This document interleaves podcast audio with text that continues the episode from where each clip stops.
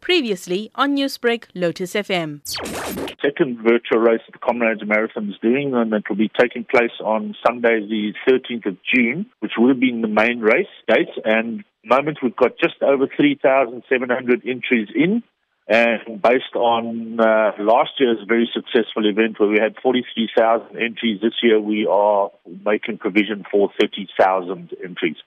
Going virtual for the first time last year, what were some of the major challenges that the association ran into? Mainly an element of the unknown is that no virtual races had taken place up until that stage. But we've certainly taken some key learnings out of that. And uh, fortunately, with a virtual race, there's not too much in the way of challenges because effectively, as the word implies, is virtual, is that everybody gets the opportunity to run it wherever they are in their own communities. There's no operational uh, requirements as such, such as uh, organizing traffic uh, police, uh, water points, etc. It's quite a lot easier to do. I do know that the race consists of a 5K and a few other variants of that. So, how exactly is the association going to monitor these? We offer five different distances a 5K, 10, 21, 45, and 90. Um, if anybody does want to uh, into the race, they can go onto our website at uh, www.comrades.com and they can enter there. So for the 2145 and 90K, it includes a special limited edition T-shirt.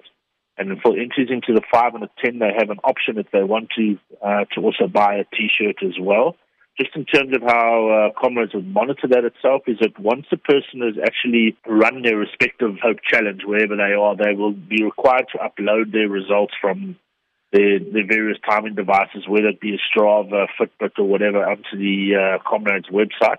And in that way, they'll be declared as an official finisher. Rowyn, given the fact that this is a virtual event, how will the association guarantee or not allow for times to be rigged? What what is relied on is, a great deal or degree of uh, honesty from that point of view. The only reality is that if people do want to cheat, they're only cheating themselves because there's no prize money or anything involved from from that perspective. It's uh, it's not a critical component. If some people do want to uh, rig their times per se. But that's that's the joy of various electronic timing uh, app- applications that you have available these days, like Fitbit, Strava, and all that sort of thing. Is that you know once you start your watch, it records from there. You can stop it, and once you restart, it records the actual physical distance that you've done. So it would be it would be rather difficult to try and uh, jumper the system, so to speak.